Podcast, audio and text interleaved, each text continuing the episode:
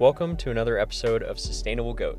I'm Steve Cassingham, and I interview the greatest of all time of sustainability. In this episode, we talk with Kate Williams, CEO of 1% for the Planet. If you haven't heard of 1% for the Planet, they are an incredible organization. It was originally founded by two visionaries in the sustainability space to reimagine the impact that we can have not only as businesses, but as individuals as well on the world around us. And, you know, 1% when you think about it is not a lot to give. When you think about 1% of your company's revenue or 1% of your personal revenue through the year, but that 1% can be given any way you want it to be given. So, you know, you don't have to give to one organization versus another. You can actually choose your local community. You can choose causes, things that you really care about and get involved. And I just think that everything that 1% for the planet is doing is absolutely incredible. It's something I totally believe in. So I'm really excited about this one, and let's dive right in. Well, thank you so much for taking the time and honestly being on this podcast. It's it's really exciting to just have you be a part of it. Um, really, really fun. So I figured we would just kind of dive in and just I want to learn more about you, kind of just like where you know what what's your background? What's your story? What kind of got you interested in just like environment being outdoors and and appreciating what the world has to offer? Yeah i grew up outside of boston um, in a you know suburb uh, which is actually great. I you know i had like backyard to ramble around in and um, and then my family had a camp on a lake in maine so i spent a lot of time camp which is like new england talk for like small very small fishing cabin like you can see the lake through the cracks in the boards kind of thing. Um wow. yeah and it, it was you know so our family definitely was kind of connected to the outdoors i would say. Not in like big mountain wilderness type of way. I didn't do that until i got i was older but you know definitely just as like getting up early and going fishing with my dad and kind of being of the generation that's like go outside and play and we'll tell you when dinner is ready. And I had two older brothers. So we did a lot of rambling around outside. Do you remember the first fish that you caught? I don't know if I remember the first fish. I totally remember trolling for northern pike in the lake and they put up a big fight. And I remember getting one on the line. I think I was really small because I remember like my dad's arms around me, like holding onto the rod with me. And I remember feeling like you know, like holding my breath and like gritting my teeth. And I'm sure, you know, it was probably not as big as I think of it, but I remember just being like such a struggle. And so um, I no longer like really like fishing that much, but I at that time it was just such a fun like getting up early and having hot tea and like going in the boat with my dad and my brothers and so just the whole like experience I have great memories of. That's awesome. And so you obviously went went through school and did you were you kind of always surrounded with the outdoors or did did you kind of take a break for a little bit yeah not really so for me like when i graduated from high school my parents gave me as a gift which was lovely um, a NOLS course, National Outdoor Leadership School. So I spent like a, the day after, like a few days after graduation, I got on a plane and went out to Wyoming and spent 30 days in the Wind River Range, which was such a great thing. I mean, that was exactly what I wanted to do. I was so ready to be high school and just to like be able to be a new person. I had um I'd gone to the same school from kindergarten through 12th grade. So like, mm. you know, that kind of locks you in a little bit to, you know, and so I just wanted to go be who I was at that age. And so I had an amazing, amazing experience. And um, you know, it was a really hard trip. We had like a ton of snow, speaking of snow.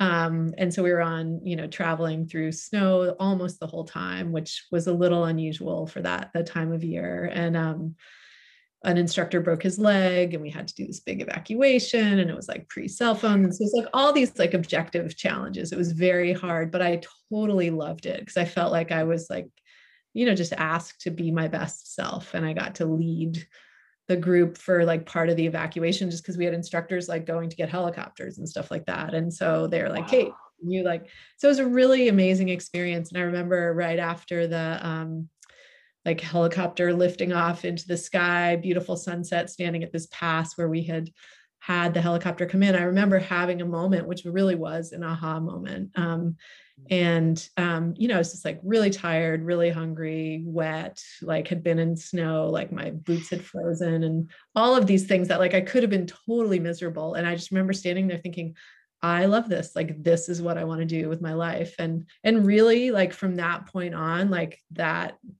awareness and i didn't know exactly what this meant it was partly like the group and like having that sense of kind of camaraderie together toward a shared goal, but partly too just like being in this big, wild, beautiful place and feeling such a connection to the earth. And it's like, this is it for me. And so, really, that has been what I've been trying to figure out my whole career. Um, so, what did that look like when you were? I mean, so from that moment, I mean, that's that's such a cool moment, by the way, to to be able to experience that. I mean, when you when you have that moment where you're like, I have a choice here and I'm going to choose it.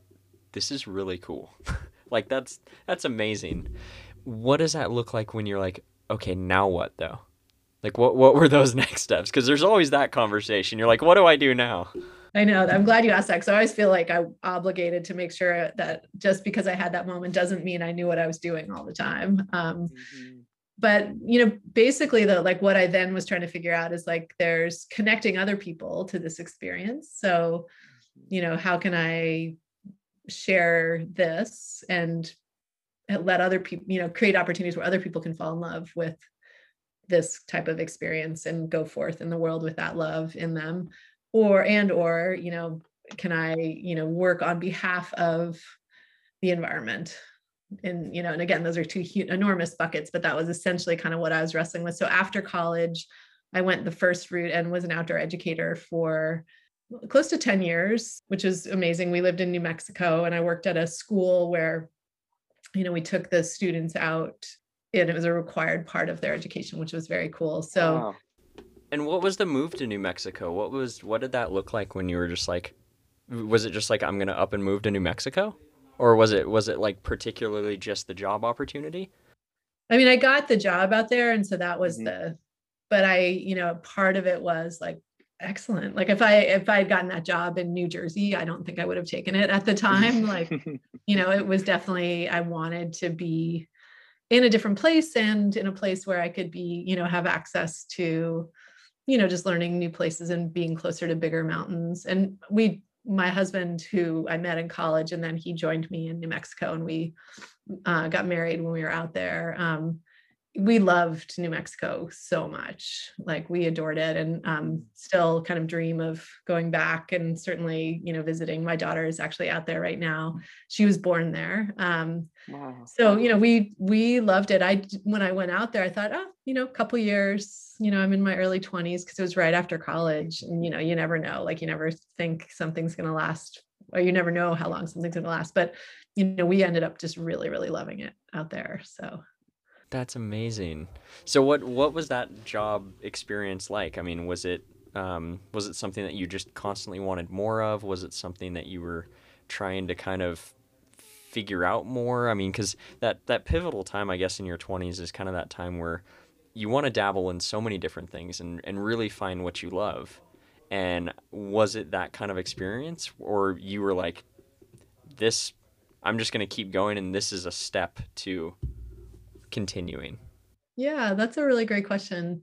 I mean, I think when I like look back now in my career, I think I'm kind of like a sticker. Like I tend to stay with things for chunks of time. And for me, the key is that I'm still like learning new things. Like the second I feel like I'm not doing that or I'm not feeling excited about the learning, that's when it's like, all right, time to move on. But you know, for good or bad, I seem to have the capacity to keep learning in where I am for a while. So in that one, um, I think the learning there was I did really love the opportunity to be out in the field with students, connecting with them in that way. So, you know, in in reference to my like this is it moment or you know this is what I love moment, you know, I definitely felt like an alignment with that.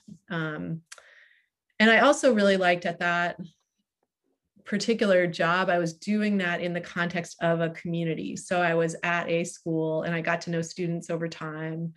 And that was important to me because I realized about myself like, being part of a community and like being part of serving and supporting and learning within that community matters as opposed to being a kind of itinerant outdoor educator. I think you know being in one community was a better fit for me. Neither is better or worse but that was that was a good fit for me. So i you know was able to spend amazing time in the outdoors with kids who then you know they grew up while i and i saw them over time. Like one of my students became my daughter's godmother and is still like a dear friend. Oh Um, and God, that's so we amazing. had like really fabulous relationships with the the students that we taught, and my husband also taught at that school. Um, so and the other thing too that that gave me the opportunity to learn is that the leadership part of it was really is something that was part of the this moment like being in the that um 30 day course like i really you know saw how like dealing with those objective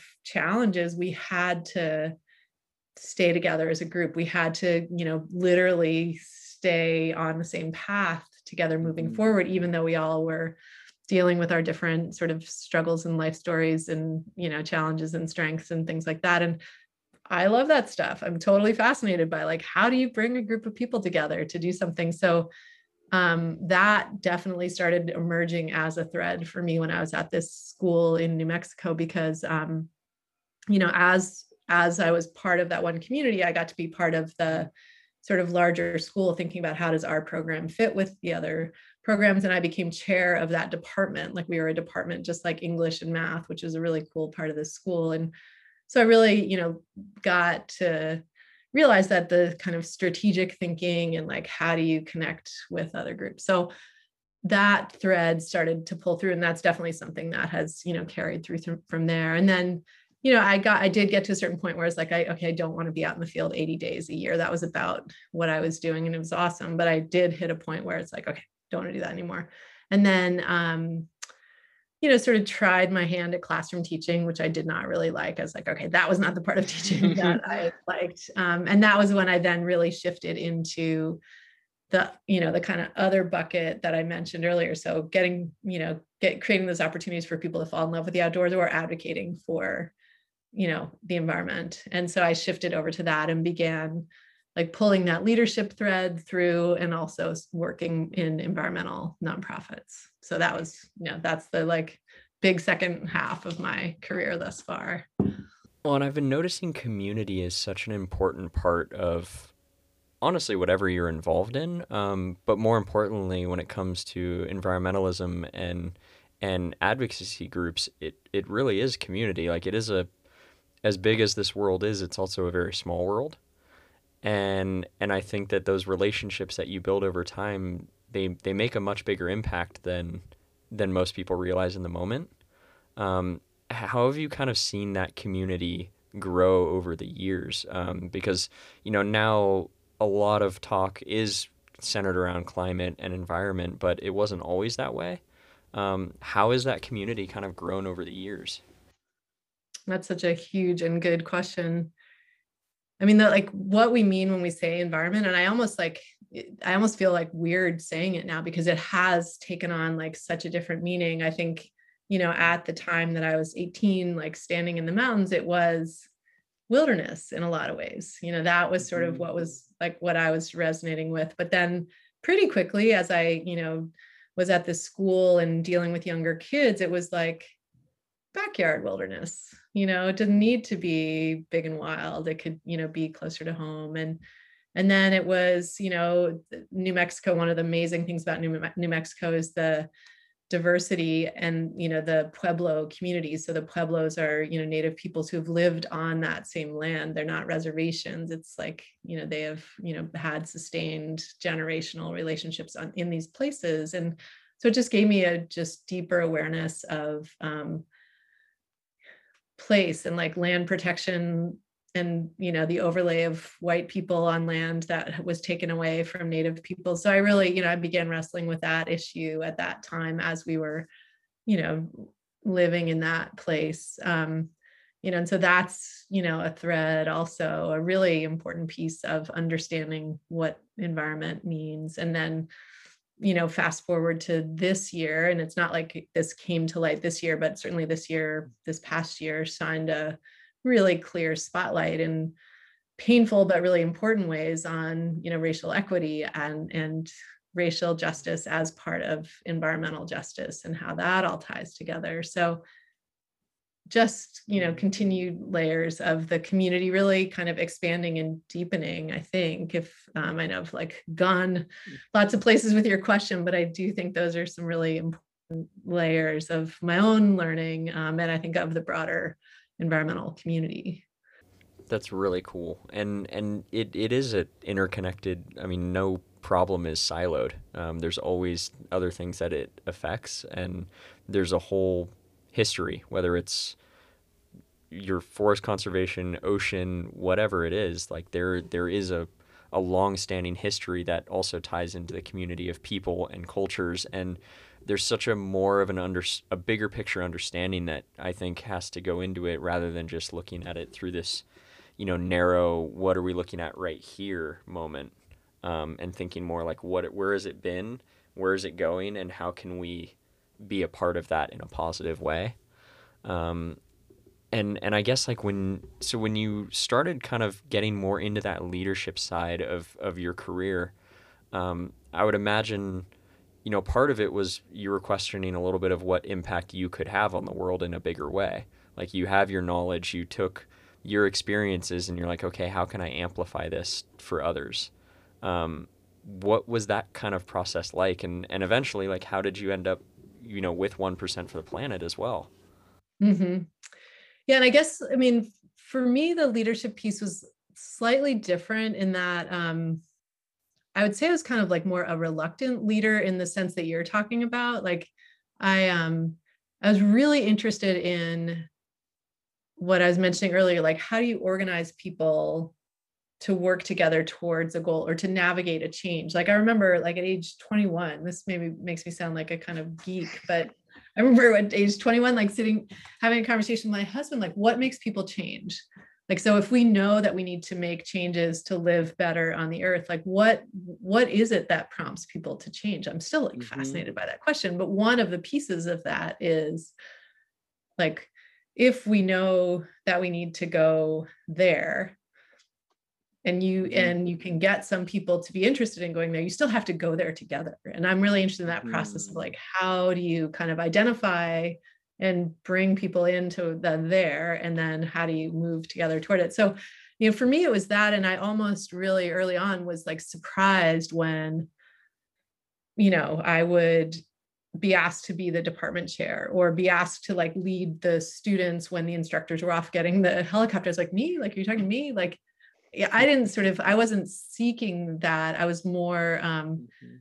super interested in the mechanics of like how you do that. And so I think I was just like focused on that. And then, like, you know, when I was sort of deciding that I wanted to transition out of outdoor education and more into like the next step, that's when I started really owning, like, I think that that's kind of just how I think and work is like, I see the big picture, I see the connections, I see you know I, I can't resist thinking that way so i like was able to like get a little more intentional about like okay and i think that that is what has led me to have these leadership roles that i was kind of surprised by mm-hmm. um, and to like them too and to feel like i added value even if i sometimes felt like me like should i be doing this um, and so you know then um, I, I went back to grad school and and in part like kind of studied like leadership and organizational dynamics because I was like I did want to step into that more.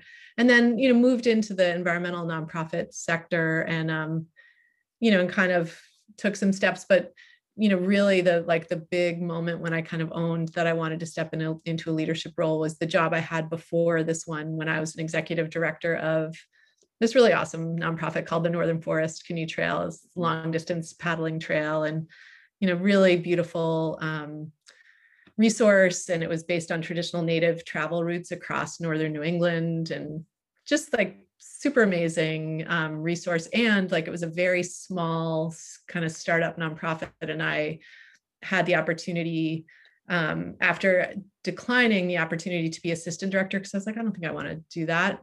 But if you're hiring a um, executive director, like I'll talk to you. And like that was like really out of character for me to say that, but I sort of had that clarity and they and that did come mm. to pass in a couple months and um and I did that for 10 years and that was a really amazing experience to get to figure out how you build an organization and sort of you know build partnerships and build the connections that enable you to kind of move forward toward a goal. It was also really hard like running a small nonprofit like anyone out there who's doing that I have such incredible admiration for because so hard because you have this deep commitment to your mission, which is so important, but you're often like completely um, you know consumed with figuring out how you're going to make the next payroll or you right. know those types of questions which can be quite stressful so but i had really amazing experience and amazing board members and just great learning in that um those 10 years and definitely like some hard knocks and like ups and downs and like that was good learning and then um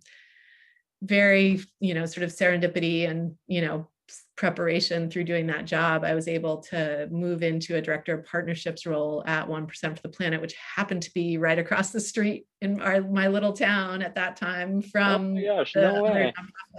Yeah. So that's like the serendipity and then a year later i became ceo um, just because it happened to be a transition when i had started so and then we the organization at that time was had moved up to burlington which is our big city in vermont so so sorry that was mm-hmm. you know a little bit of just like i didn't mean to sound like too like this then that then that but that is sort of the progression of like starting with you know directly connecting other people to the outdoors and moving to more of a leadership role where it's facilitating you know sort of broader connections to like that you know the environmental commitment. And so how does that work when you're so definitely in a small nonprofit like it all is always you know funds it's fundraising. You're always in fundraising mode whether it's an event whether it's partnerships you're always thinking of that. But yeah you have that like deep rooted heart behind it that i think unless you know many have come in contact with a nonprofit, it's not as common for them to actually feel that emotion. How did how did you kind of channel that in order to grow it? Because I mean that is a hard problem to solve. It's it's getting those fundraising. You have to think outside the box on, especially when you're a small organization. You don't have the reputable, you know, ability, if you will, to to easily raise funds. Whereas sometimes, you know, when you do have a big company backing you, you can just be like, well, we got these guys, so here it is. Um, what what was kind of like that? What was the biggest challenge for you in that process? Like you you got there, you were executive director, and you have to start reaching these fundraising goals. What were some of those challenges that you had to overcome? I think um, I mean, it's interesting. You know how sometimes if you're in a challenge, like it's almost after the fact that you realize what a big challenge it was. Because when you're in it, you're just like, this is what I have to do. So it, it, definitely was stressful but i don't look back at that time as, as of feeling like flummoxed about like what to do. It was more like okay like game on. When i started and the reason like the opportunity created is they um, the founders um, had secured some um, federal funding because we were building this new recreational resource. So that was awesome. So basically when i was when i started we had a grant of like $200,000 and my job was to replace and build that. So I like kind of had my marching orders and there's a lot of goodwill regionally toward this effort. So, you know, early on, it's not like it was easy, but people are supportive of like getting something started. People love a new idea. So, mm-hmm. you know, we did have some good responses from funders, you know, early on. I think a couple of things that I learned, and I don't, don't know if I was aware of them at the time, but that I learned through doing. And now looking back, I can see that they were sort of part of how I operated.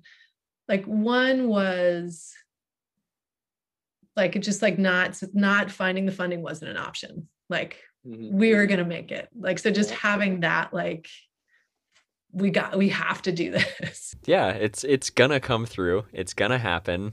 We just have to do the steps to do it exactly. And sometimes like i will like this will happen. Like it almost felt like you know i i will this to be so. And so you know and i think that there's value in that because then if i was talking to a funder it wasn't like desperation. It was more like just a like a belief like this is such a great thing that this like that this has to all work. Um so that was one thing. And, and you know, really just like the power of connection. So when I found someone who believed in what we were doing, just like building that relationship and connecting from there. And so, so many amazing people just went out of their way to support that. So I, I do think there is, you know, for like good, bold ideas. And I'm, you know, it wasn't my bold idea. Like there are other founders. I got to just be the like passionate sort of representative of it. And, mm-hmm. um, and that, you know, speaks to people and then the other thing too, I mean, I think financial necessity is a really great master. I mean, I always wish that we had more resources, but um,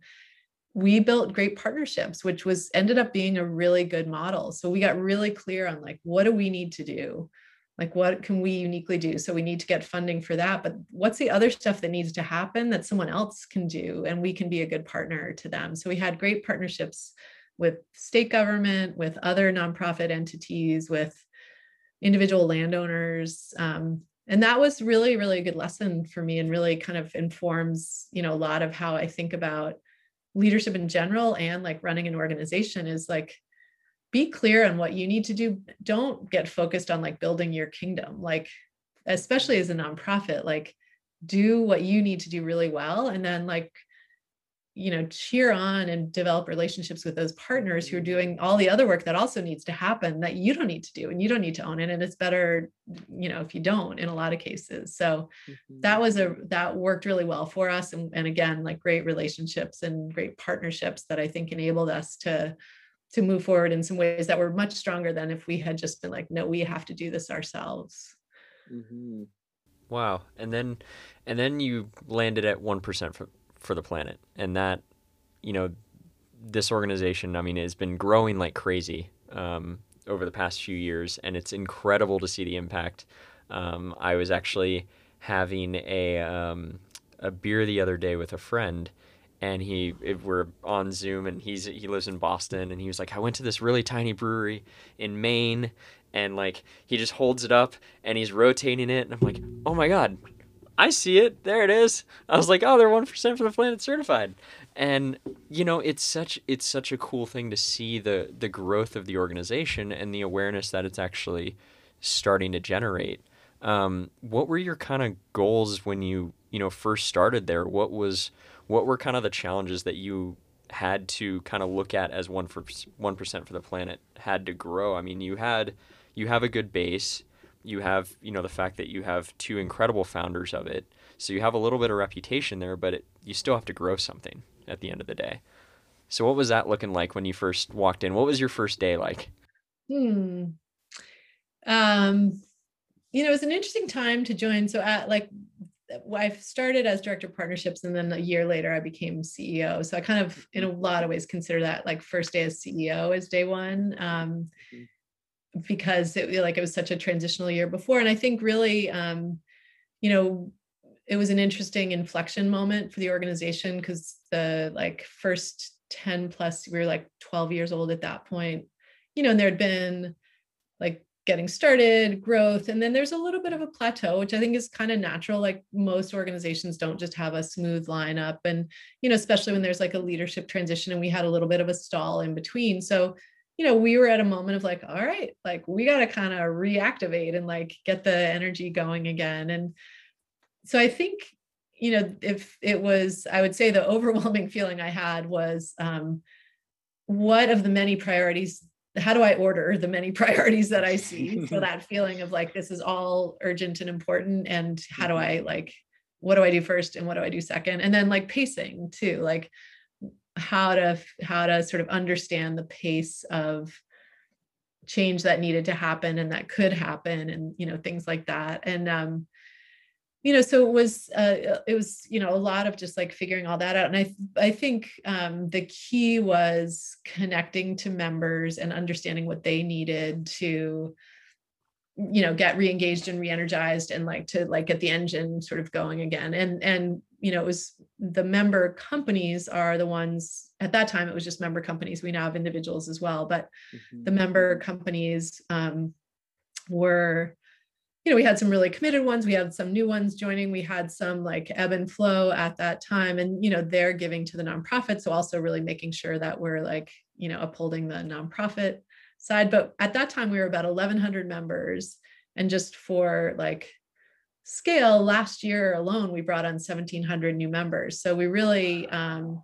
you know we're at a time when in good ways i think we're able to kind of get our hands around the network a little bit and you know we put in there's a, I would say a lot of not very exciting or sexy like process building that went on that mm-hmm. has been so necessary and we're still doing a lot of that like you know people are always like oh you have such an amazing job and it's like yeah i'm on a computer all day like all day people about like systems but that's a lot of what it is is like in service of driving change on the ground and like really you know equipping our nonprofits with resources to do the amazing work that they do there's all these things that need to happen to support our members to like track things to tell stories to like track impact all of that you know so really setting up the organization to facilitate that so that the good work can happen. So i would say um, prioritization system building team building like getting you know the right people um, on board and as i like talked about before like oriented in the right direction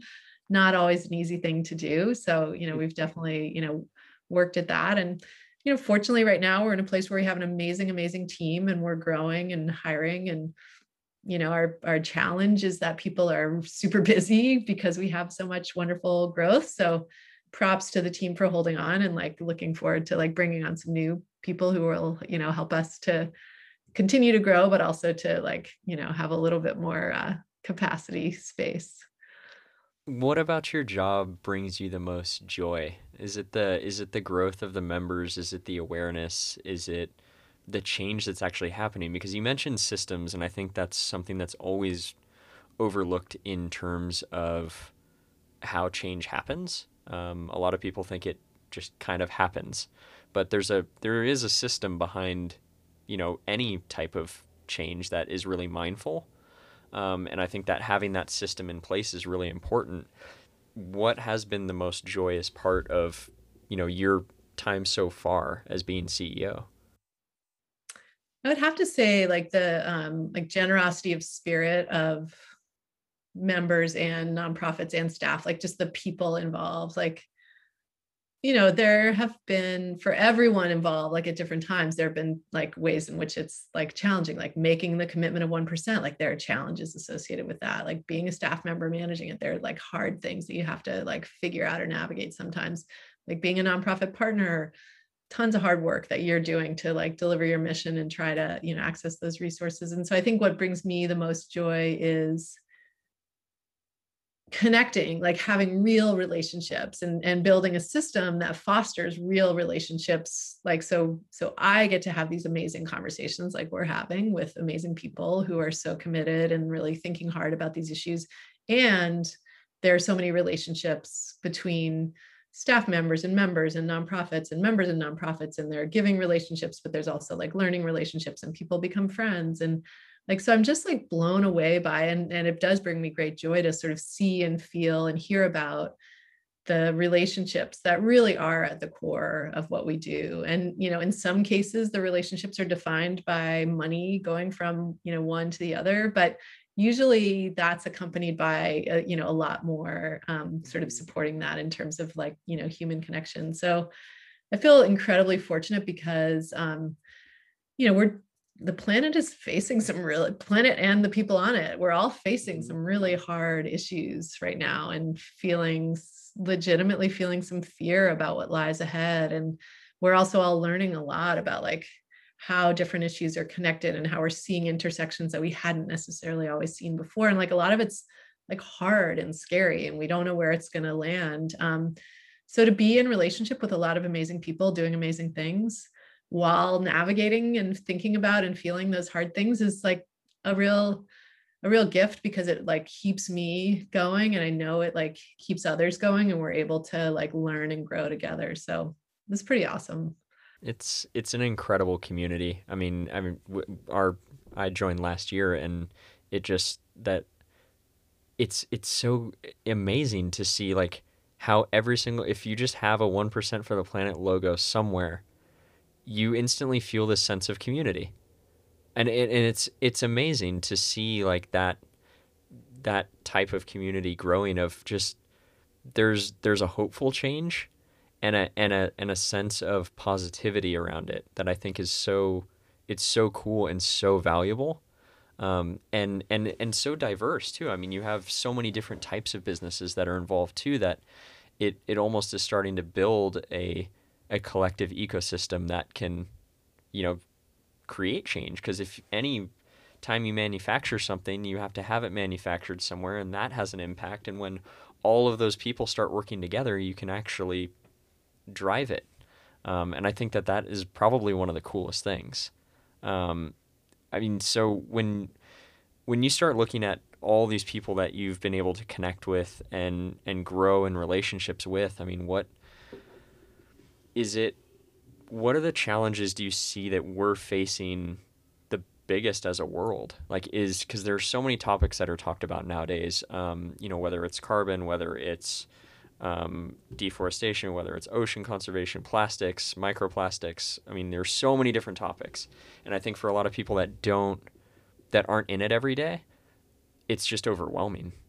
Like, what do you what do you think is because you're kind of on the ground talking to a lot of these businesses in all different areas. What are kind of those areas of focus, and how does one percent for the planet kind of play a role in that?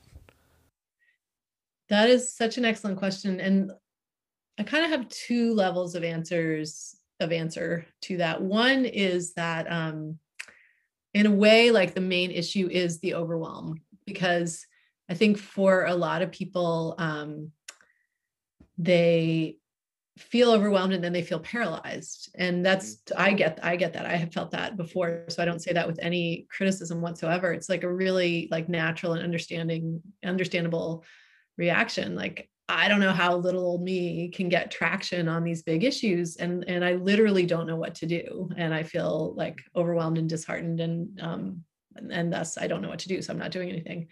Um, and a lot, we have people come to us and say, that's what I'm feeling. And 1% of the planet, they're psyched because it represents a way that they can chunk it down and say okay like what's the 1% that i can do and i think that's the the power and beauty of the model but i do think um you know that sense of feeling overwhelmed and a, a like piece of that is feeling like I have to identify what's the most important thing um, of all these things. And that leads to me to the like second level of what I'm thinking about is I think we get asked a lot, and it's a totally fair question. Like, what, you know, why don't you, or why, you know, have you um, identified a priority issue and tried to direct funding to that as opposed to our model which is more like customized like what are your interests and values and how do you want to all- allocate your giving and i wrestle with that because I, at one level i get it like there are you know very real things that if they don't get resolved could make other things irrelevant. Um, you know and climate is often sort of held up as that example. But at the same time we have seen and the more i i'll speak for myself although i you know i think a lot of us on the team are thinking this way we the more we get to know the issues the more we see how they're all integrated. Um, and so i think a challenge is like the human capacity to like live in complexity um, which again like zero criticism in saying that like i feel that too like sometimes i feel like my head's going to explode yeah. but i do think our ability to um, want a simple, clear answer, like you should do this, sometimes maybe like limits our ability to see like what I most need to do is the thing that I can stick with and that is meaningful to me because then I'm going to keep doing it and that's going to matter. And it's someone else over here is going to care more about that. And if we all do our part, we're going to catch all of it and we're going to actually bring a lot more joy to it. So, you know, that's what I really believe and i and that makes me feel like really like I, I reground in our model when i sort of go through that thought process which i have to do every now and then because i sometimes think we should be focused on x y or z but like really um i think when people give in ways that like speak to what they most care about and that align with their values and that um you know maybe bring them joy, but maybe sometimes just like make them feel like they're addressing the thing that breaks their heart. So it's not always joyful, but it's like heartful. I think when we do that, we do stick with it and we do build the relationships that kind of keep us going. And then again, we sort of understand that there's a lot of those issues intersect with other issues. So we are actually doing a lot more than we may think we are when we, you know, pick that one thing. So I think just you know the overwhelm and the complexity are like i think the two challenges both of which though give us a way to kind of be say all right so what we most need to do is like listen to to what guides us what you know what we align to and then like pursue that because that's what's going to get us there i love that i i think that there's so much truth to that. And and i would love for for at least the people that don't know like why why that model for 1% like to go hey we're not going to tell you what to do. We're just going to guide you and let you do what you believe in. Why why that model and why is that so powerful well, I think some of it is like honestly human psychology. Like people people fight for what they love. I mean, and there's lots of ways that we see that. And people also um, you know, stick with those things that, you know, feel like they're aligned. Whereas the thing that always feels like it's pushing a um, boulder up a hill, like eventually you're like, I'm to go do something that's a little easier. And that's not, again, not because we're lazy or anything. It's just we're human. Um, so I think, you know, there's some of that built in. And then I think also, you know, the our founders, Yvon Chouinard and Craig Mathews, they knew that like for businesses to join and sort of lean into it, they would need to have the ability to um, sort of align what they were doing with sort of who they who they were and who they were becoming as members. So and to have that connection. And so I think I think it really comes from a place of um, recognizing that the power of giving is in the the relationships and the connection to the giving. And so by you know building that kind of diversity and customization of ways that people can engage as donors it's longer lasting. And as we grow it really does like collectively cover so many of the different issues and create again all these different interconnections across the different issues. So um you know sometimes people do wish that we would be more directive towards like this is the issue you, sh- you should focus on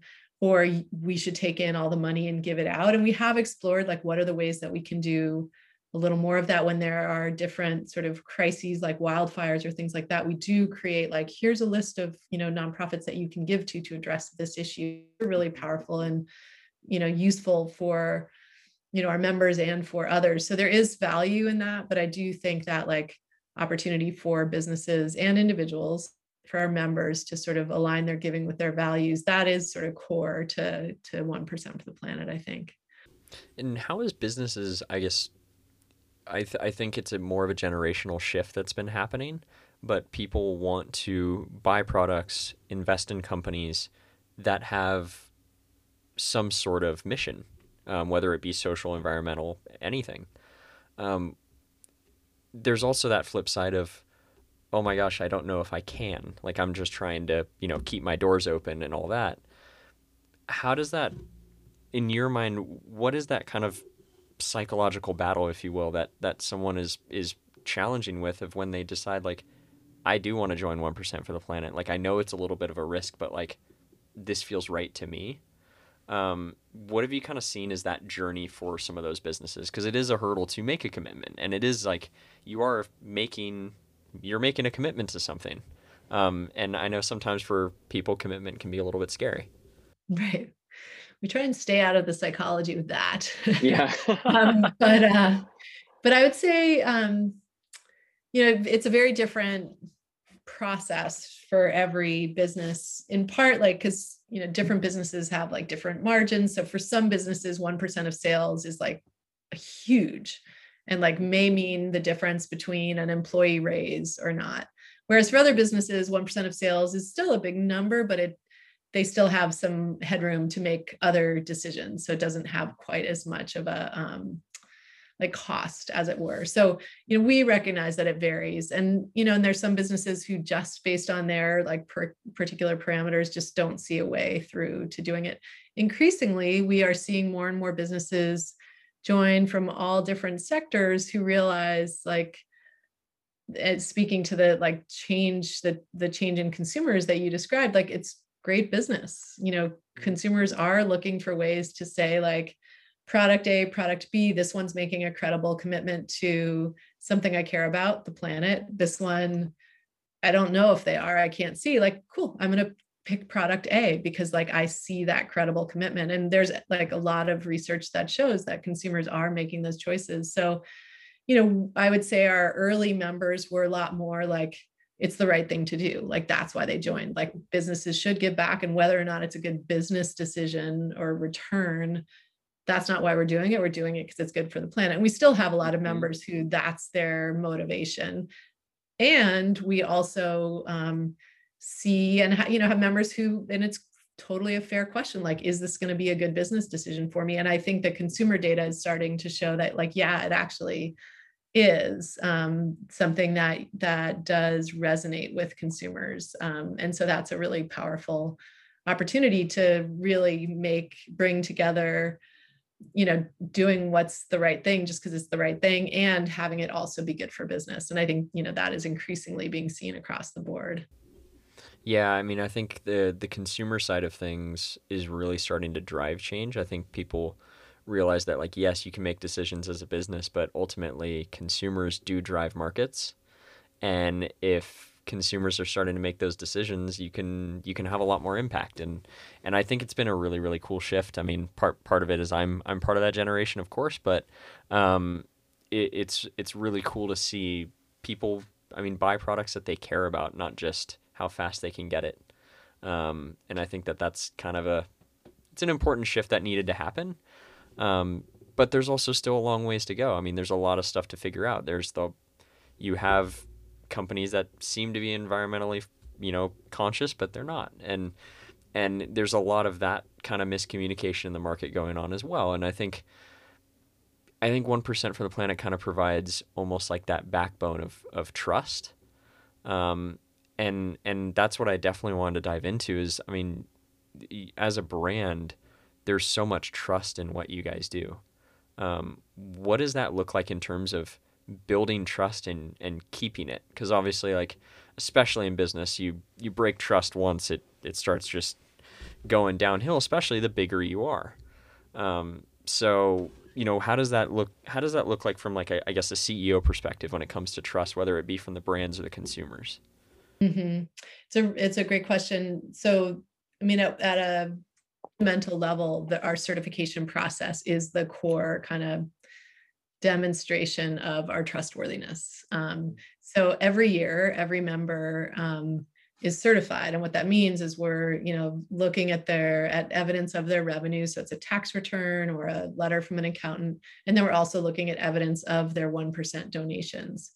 Doing the math, 1% of revenues then boom you're good that's you're certified but we do that every year and um, you know it's it's work. And as our network grows you know it's it's not something you know we certainly create as many tools as we can back to systems to streamline those parts that can be streamlined but it still takes a brain you know look at and making sure that it matches up and you know answering questions. And so that's a really important piece of it. Um, and then also you know connecting that certified giving to real impact and so and and communicating that. So we also you know are continuing to work on sort of how we engage our nonprofit community how we tell the stories of those giving relationships how we equip and support members to tell the stories of what they're doing. Because i think that that's sort of the way that you know the kind of hardcore certification is surrounded by the um,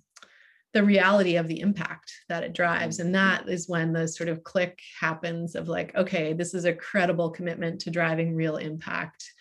This company like i get it. Like i feel like my dollars are driving change in a in a way that i can trust. So i'm good with that. And mm-hmm. so you know the the pieces of it are certainly how we do our certification is an important piece of it.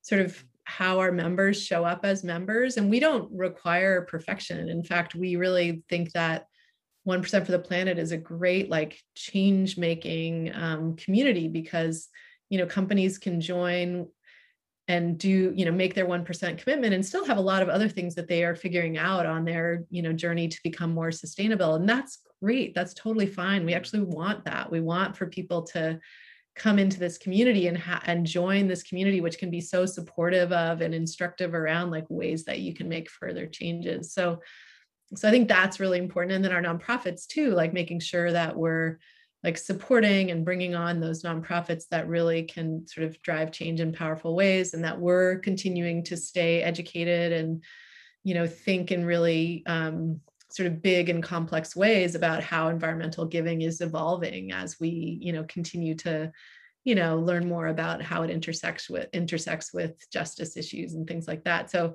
i think you know all of all of those pieces you know we need to continue to work on those and we need to continue to be you know transparent about the ways that we're still learning because um, i think that's a really important piece of trust as well.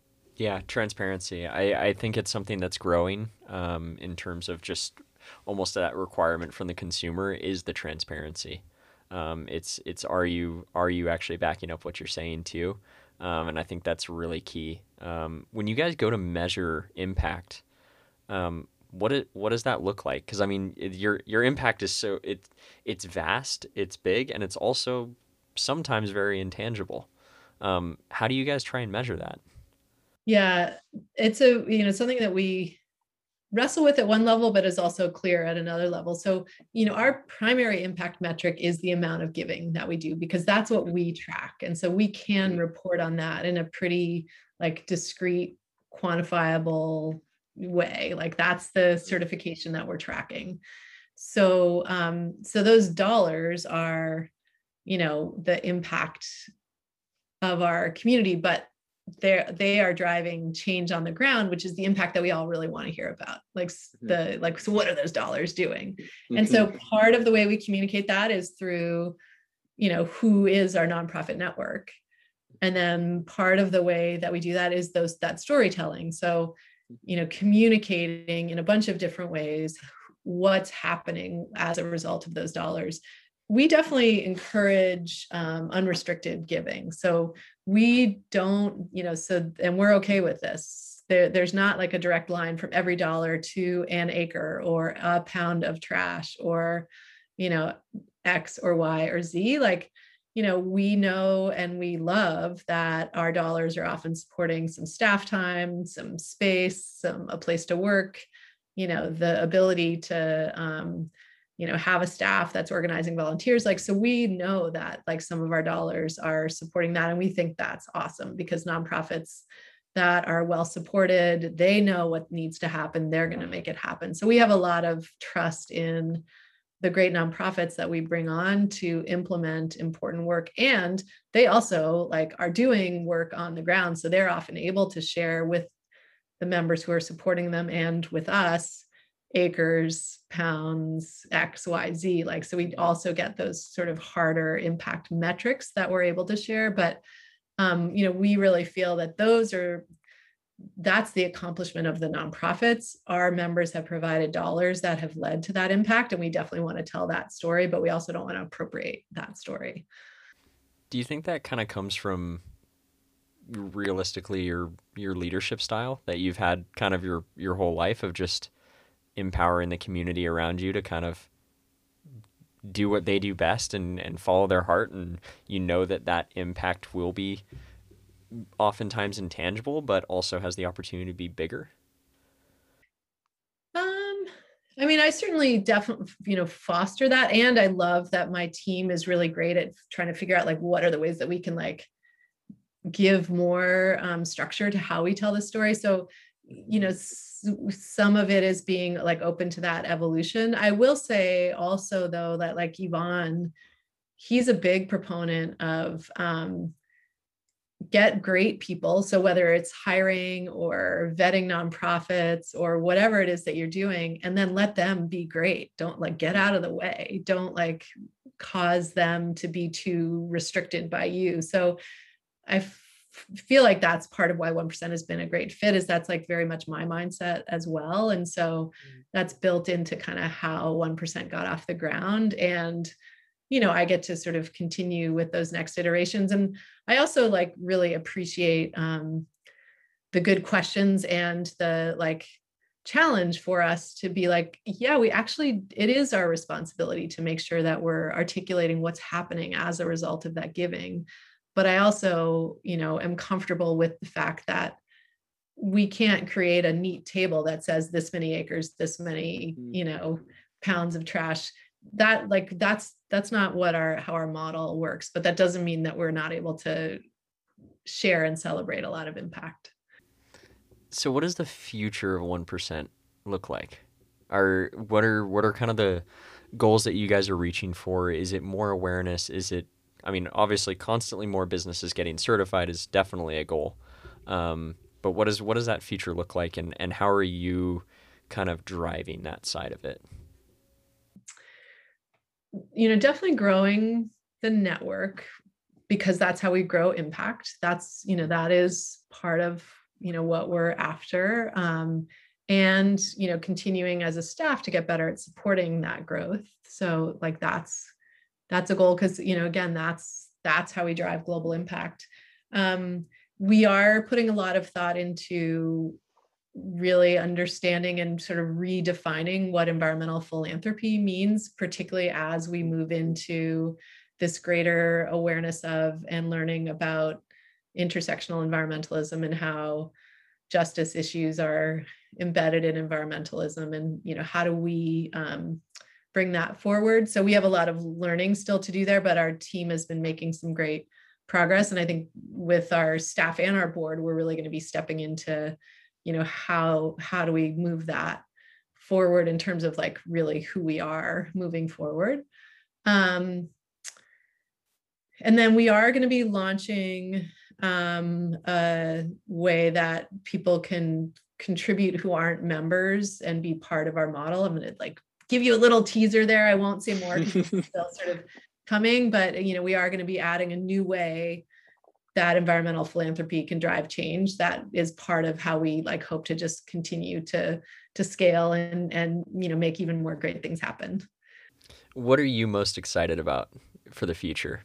Is it is it being a part of that process? Is it continuing to grow the community? Is it all of it? Like how do you feel, I guess, being the CEO of this? I know I know probably day to day. I mean it it's it's kind of like me, really? I'm CEO? Like I know it definitely probably feels that way, but you know, do you ever do you ever look at kind of where you've been and where you're at and where you're headed and kind of just pause kind of like you did at the mountain be like, "Wow, this is pretty cool."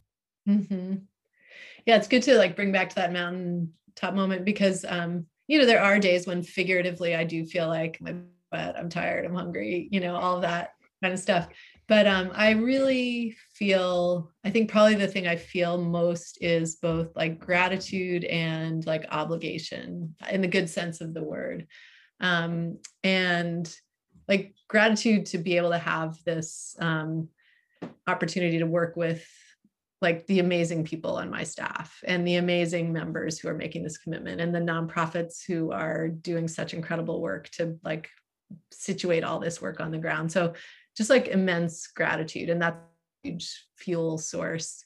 And then um you know i think the like the obligation comes in the sense of like we have so much to learn. And as we grow we have like this responsibility maybe that's a better word this responsibility to like continue to learn. And so like thinking about the like environmental justice work like we're in a position to like be you know making decisions and making it really more like advising decisions around giving. And we want to do that with a huge degree of thoughtfulness and humility and respect for you know a greater understanding of the um, you know how that giving can support the environment in different ways than it has in the past. So i feel a responsibility to really like step into that learning and i love that. Like that as i mentioned earlier like i stay as long as i'm as i i shouldn't say it that way but i'm i feel like as long as i'm learning in a place i feel like i'm contributing in the best ways and feeling like hugely energized by it. So i feel hugely energized by